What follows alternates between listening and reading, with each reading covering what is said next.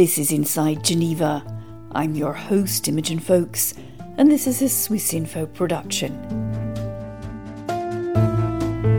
In today's programme, It takes me 45 minutes to drive to work. And what a 45 minutes they are. I planned to get there early that first day. I wore my good suit because it was plain and neat and seemed just right for an office. COVID 19 is transforming people's relationship to work, with millions now out of a job. And many more getting used to working in a very different way. Hello and welcome to Inside Geneva. And in this week's programme, we're going to have a look back, but also a look forward at the world of work because we all changed pretty dramatically how we worked in the last year and a half. And it's been very difficult, economically challenging as well for many, many people. But it's also had a lot of us thinking, well, maybe this is something we need to take a long, hard look at. Were we working in the right way, that old office bound Monday to Friday, nine to five structure? Can we change things in a way that will benefit all of us, not just the shareholders, not just the company bosses, but all of us? So, what I'm hoping for today is a really aspirational discussion about the challenges that lie ahead with that. And to join me, we have Chidi King of the International Labour Organization. She's head of gender diversity and inclusion. We have seen that where strong labor protections and social protections are already in place, countries were able to better navigate the consequences of the pandemic. We have Cedric Dupont of Geneva's Graduate Institute. He's a professor of international relations there. We discovered each of us going to the supermarket and having the ability to speak to a cashier, you suddenly feel less alone. Teleworking is challenging the very mode of hierarchy and the fact that you have a manager to control a manager to control another manager and so on and so forth. And we've got our regular analyst, Daniel Warner, who reminded me before we started that he has for quite some time not been in a office bound nine to five job and therefore perhaps has a particularly good perspective to bring. I just hope it will end because I hope we can go back to some form of humanity and talking to each other face to face. If people are given the options, it will be interesting to see who wants to go back to the office and who would prefer to stay home. I want to start with something a bit informal, but I think it, it will get us off on the right track, is to ask you all how the last year and a half has affected you, your experiences having to change from one way of working to another. Chidi, I'm going to start with you. Okay, hi, and thanks, um, thanks, Imogen. Um, I think, like um, many people, at least those who have had the good fortune to be able to adapt to teleworking um, in terms of um, the jobs um, that that we hold, the adjustment has been quite dramatic. If you're used to being able to engage face to face with colleagues on a daily basis, if your job, for instance, involved some traveling, all of which came to quite an abrupt end if your job entails meeting with um, various um, partners, all of that, of course, had to switch to remote working. And in an organization such as the International Labour Organization, where you are working with um, partners, with constituents in different parts of the world, of course, you know, there was that adjustment of being extremely aware that not everybody has um, access to the same technology. Not everybody um, has access to um, being able to work from a home environment in relative comfort. Many people were forced into not only the aspects of working remotely, but also juggling, looking after family members, children, dependents, dependents who may have become ill with COVID, etc. All of that um, had to be balanced. I think my personal experience was that, yes, I, I did find of course some benefits you know things like the commute kind of disappeared. But the, you know the downside to that of course can be that you end up connecting for much longer hours because you know the hours that you work don't necessarily reduce. You just end up you know spreading them longer over the day. So it, it, it has been interesting and one can see or certainly could see the benefits of um, being able to work remotely whilst at the same time very much missing the sort of interaction that you have from being in an office environment mm-hmm What about you, Cedric? Is it also face to face that you miss, or is there other things? Well, in, I must say that the experience is slightly different than the one that Chidi mentioned in the sense that for university professors, uh, working at home was already uh, very much uh, a reality as we do most of our research. At least several of us can try to have quiet, you know, kind of time away from office. So for the research, except for the traveling, of course, restriction, I don't think it really changed very much. For the teaching, of course, the most of graduate schools has been banking on this idea to be face-to-face teaching, to be sharing, you know, this classroom um, atmosphere, this energy in the classroom, and so it has it was a radical change you know, it was difficult because it was, and it was difficult both for the teacher, but also for the students because they, they felt, uh, as Chidi said, depending on the quality of the connection, somehow left left out somewhere, you know, in the sky. And so it was really on that side difficult. We made a lot of progress. I found that on the other hand, that this, um, we then switched to the hybrid mode where somewhere in classrooms were um, away. That we knew that was the most difficult because you either focus on those that are in the classroom or those that are outside the classroom, but you know to focus on both of them is actually a very difficult exercise which we knew and we experienced very sadly the positive things i would say is about meetings because in fact when we return to some kind of a hybrid mode we had to really think why do you really want to go on campus and the office and so, what exactly you really like? Is it just the fact that we meet for meeting, just to discuss things that, uh, let's to say, in academia are often very banal, or we just go because we really want to privilege this kind of uh, this connection with other human beings? And so, I think it really can make us think about exactly why do I want to spend time there, and what type of activities, if I'm spending time with people, I'm just wanting to be sitting in the meetings, hour-long meetings, or be more efficient and really just you know chatting. Uh, social time or informal time. So, so I think it's a kind of a mix. It's not a revolution for most, uh, you know, university professor, but I think on the idea that the campus, but the teaching still being very presence based, particularly in Geneva, where we we just all our marketing is come to Geneva, you'll experience Geneva. Suddenly, there's no more any Geneva, and so what do you do? So I think it was quite interesting experience from that perspective. What about you, Danny? Obviously, as we said, you you you weren't doing the office nine to five before the pandemic, but still. Well, someone who's retired and as well as being technologically challenged, I'm not burned out, I'm zoomed out. Uh, to me, it was not the best situation. Uh, and as uh, previous speakers have said, uh, I do prefer the face to face. I do think it's it's a radical change, uh, and I just hope it will end because I hope we can go back to some form of humanity in talking to each other face to face. Yeah, I mean, I would go along with that. I'm a journalist, and and although I've learned a lot of different ways of working, I mean, we're sitting in a virtual studio, and it's it's not bad, but when there's a big story, you want to be at it, and you want I want to be at a busy press conference and hear not just what the people are saying, but see their their body language, the the kind of tension in the room, or you know, get out talk to real people about real things, which luckily we've started to be able to do again. And, and I was actually up in the mountains not so long ago doing a, a story up there. And I hadn't realized just how much I missed it getting out, sitting down with somebody face to face and talking to them. However, we've heard some interesting points, particularly from Cedric and Chidi, about rethinking were those meetings necessary and so on? What are the ways we can if we work from home switch off which for me as well has been a problem. What does the future of work look like?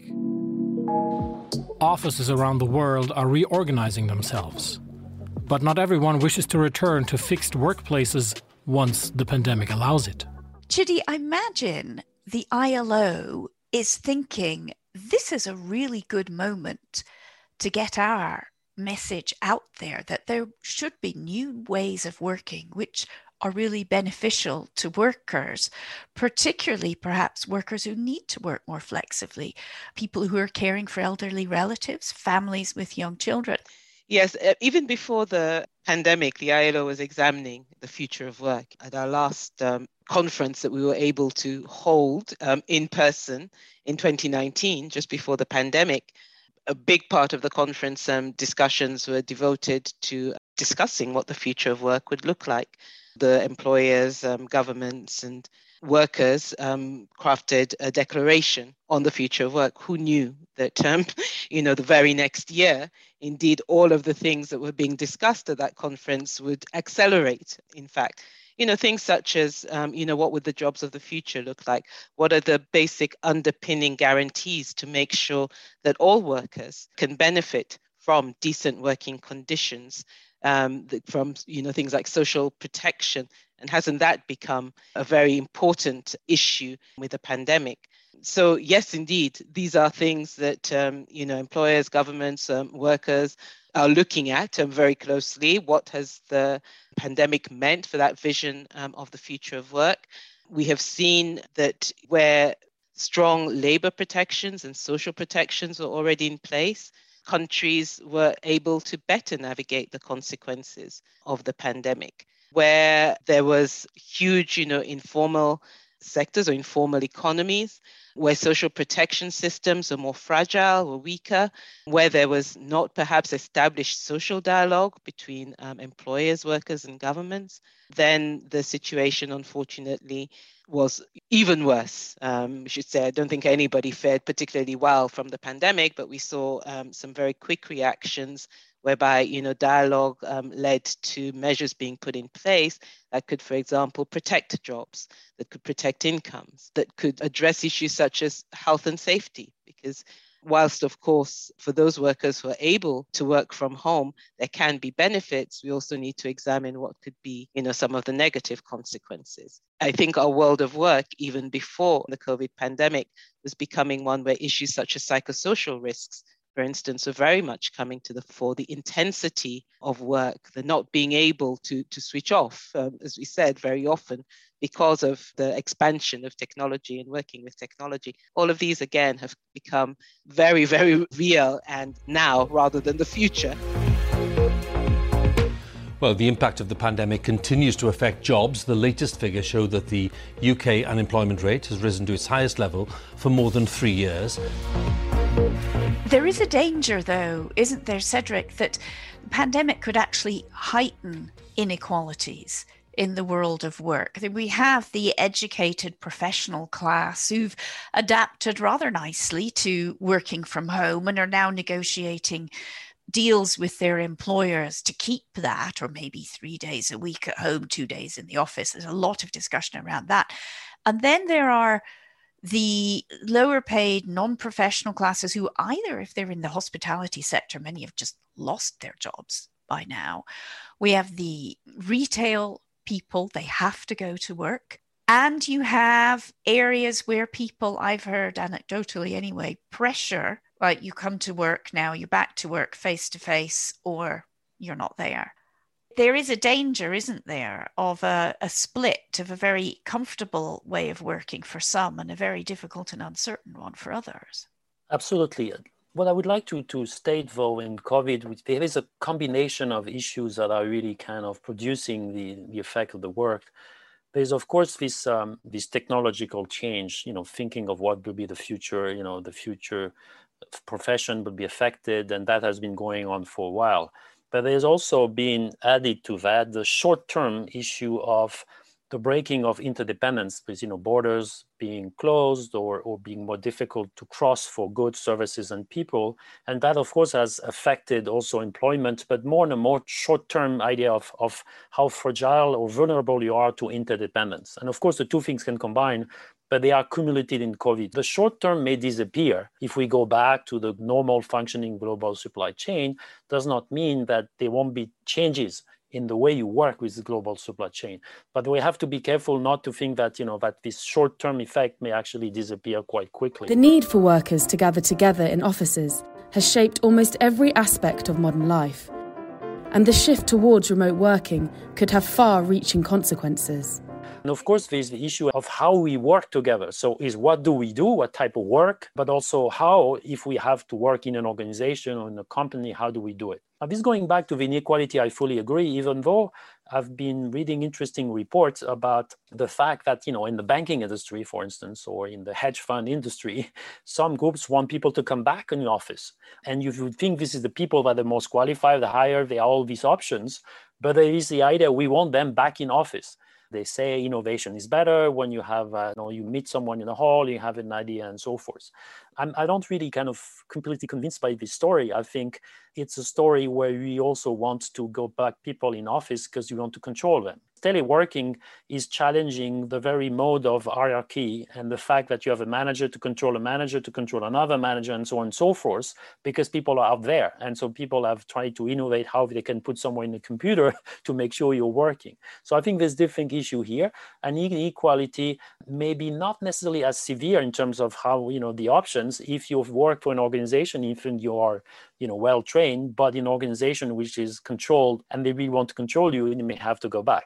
Now the the issue of, of all these people losing their job is really very much during covid affected by the type of crisis that we had which is a health crisis and the fact that some jobs are clearly more dangerous and then you added a layer of inequality in terms of fragility. So i think it's a it's like a kind of combination of different dimension of vulnerability that we're adding and just increasing the gap between the wealthy and, and the less wealthy, clearly. Danny, what do you think about that? I mean, do you think, just alluding to what Cedric was saying there, that the boss class is too rigid and too entrenched in the old ways of working, and that that's going to going to be a problem as we move out of the pandemic, hopefully taking some of the things we've learned, the good things we've learned from this change way of working? Well, I completely agree that the pandemic has exacerbated inequalities. Uh, but I uh, use a phrase my son gives to me several times when I say, I have a problem.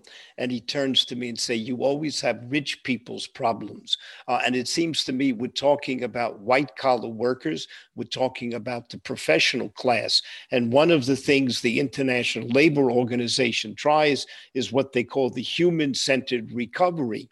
And not every everyone works in an office, not everyone has a computer. Uh, and to me, uh, as we see with the question of vaccination, we shouldn't forget uh, that there's a limited number of people who have computers in the world. Uh, and what does this mean for the other people who don't have access to any work or do manual labor? Uh, and I don't see how we're going to attack that problem uh, in the future uh, robots will certainly have some effect, but I sh- think we shouldn't uh, forget those people who don't have computers and are not part of that professional class.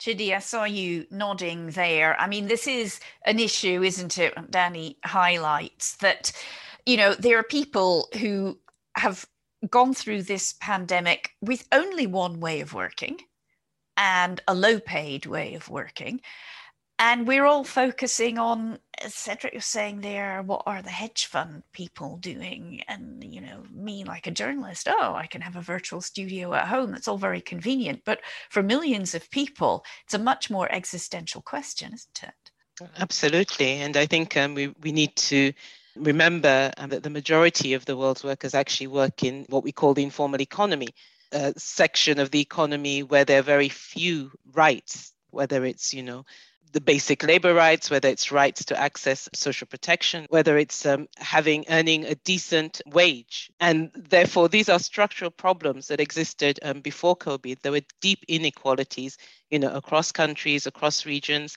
and of course within countries, depending on the type of job you, you hold. Is it a, a manual job? It is professional. Is it a blue collar job or a white collar job? People who were laid off were more likely to be female, younger, working in less secure, lower paying jobs. In other words, those who could least afford it. We know that these inequalities often ran along um, deep fault lines. So, you know, inequalities, of course, between women and men, between um, different ethnic groups as well, inequalities between migrants and non migrants. And all of these have been exposed, of course, by the um, effects of the pandemic, the socioeconomic effects of the pandemic, the access to health impacts of the pandemic as well, um, and have been worsened. We know that in terms of job losses, again, some of the sectors in which jobs were lost are very highly female dominated. At the same time, many of the sectors which were deemed essential, sectors where people could not telework, the people had to go out at a time when the rest of um, populations could perhaps work from home were also female dominated. Our health and social care sectors, our retail sectors, essential retail sectors in terms of food, supermarkets, food retail, supermarkets, etc. Jobs which have never really been paid their true value. So again, re-examining what we um, deem as a true value of, of jobs has to be one of the outcomes of this pandemic in terms of creating better quality jobs and um, creating more equitable and just um, world of work. It was a moment the country came together to say thank you to those who take care of us. I was really interested, you pointed out that there has started now a debate about how we value different forms of work in our society. I mean, we expected a huge amount from some of the lowest paid workers. We expected our garbage to be taken away. We expected our care workers to go into old people's homes and look after our elderly relatives. You know, from nurses, shop workers, many of them women. Cedric, how likely do you think it is, though, now that governments and business leaders will seize this opportunity to create something that many of us think would be much fairer and a proper reward for the, the kind of work that we've expected? I would like to be optimistic, but I'm, let's say, doubtful about, you know, being too optimistic. One of the examples that you gave we discovered each of us and particularly people that are more lonely when going to the supermarket and having the ability to speak to a cashier was actually quite you know you, you suddenly feel less alone right? If we think this you revalue the function of someone is a cashier you know in switzerland migros or coop rather than having your you know self cashier stuff where you do your thing by yourself. Now i'm not quite sure that the bosses of migros and coop are not going to accelerate the transformation to do it yourself stuff or robots rather than keep the cashier. It's a, of course it's not a very it's not a very rewarding job if you think it just, just simply just to make sure that people pay the amount of stuff they buy in the supermarket. But if you rethink what the role of such a person could be to humanize the shop again then we are in a different world. But this type of rethinking that should be done this is one example among others is quite a massive change for the dominant mode of you know financial capitalism that has been dominated most of the world so far.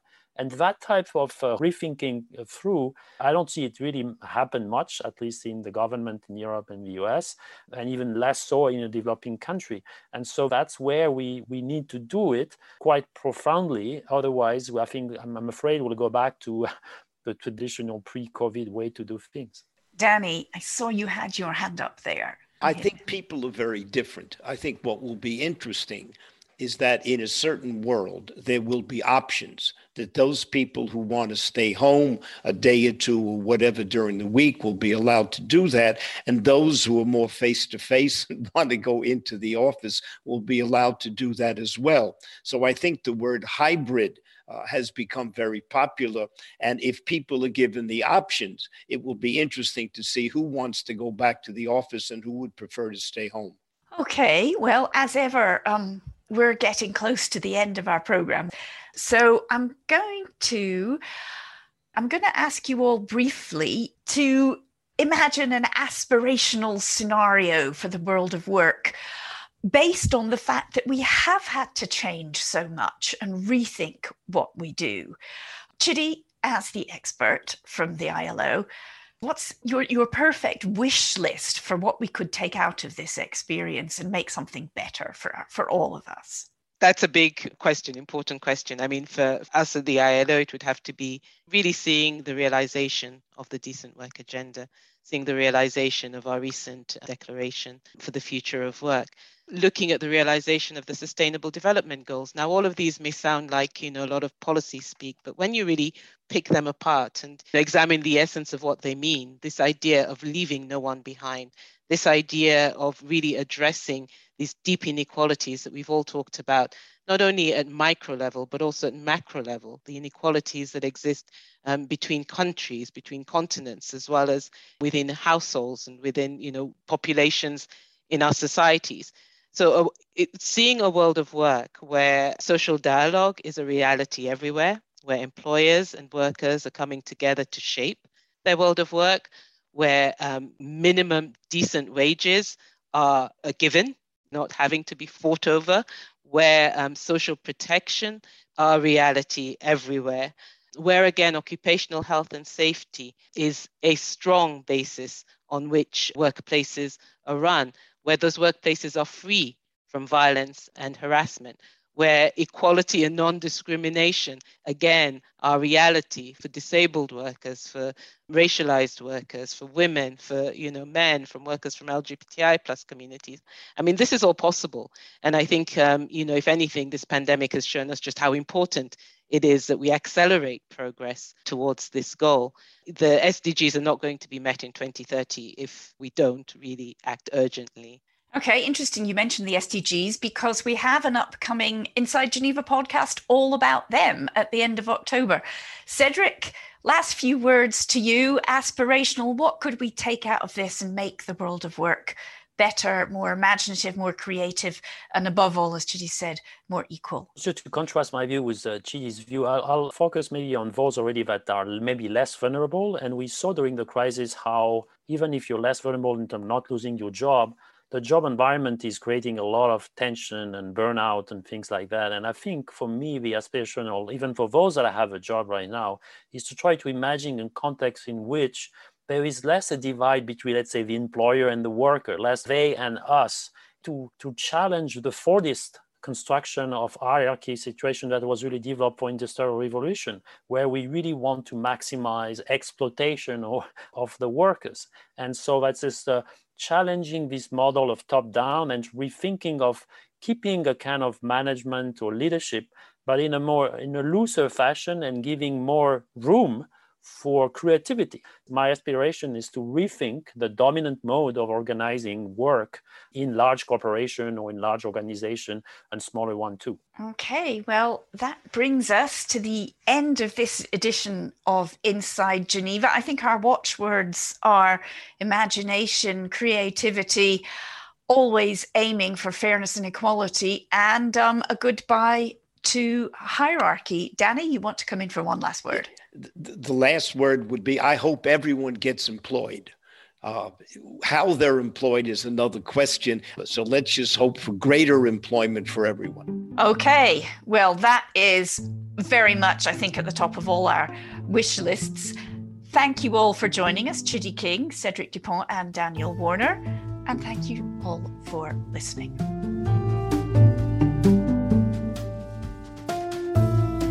A reminder you've been listening to Inside Geneva, a Swiss Info production.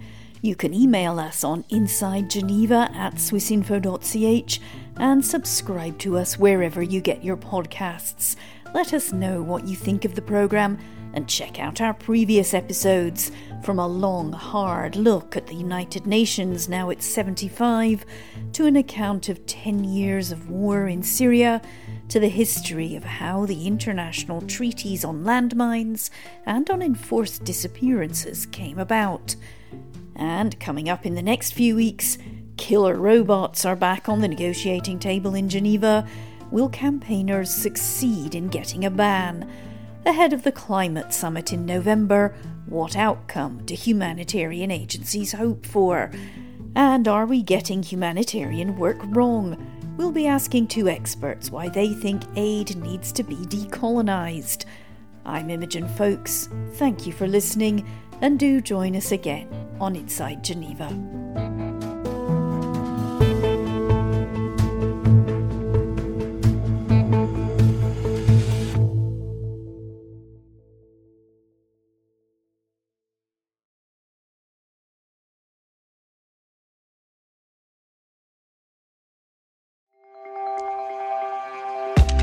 Discover science and innovation in Switzerland with the Swiss Connection podcast. In the current series, we visit CERN and explore what they're up to next in their quest to solve the mysteries of the universe. We uncover groundbreaking discoveries in a Roman archaeological site and get the first glimpse of an exciting supersonic plane powered by hydrogen. From the tiniest particles to the vastness of space, Satisfy your scientific curiosity by listening to the Swiss Connection podcast for a mind expanding experience with Swiss Info. Listen on Apple Podcasts, Spotify, or wherever you get your podcasts. Make sure to follow or subscribe to get your latest episode on time.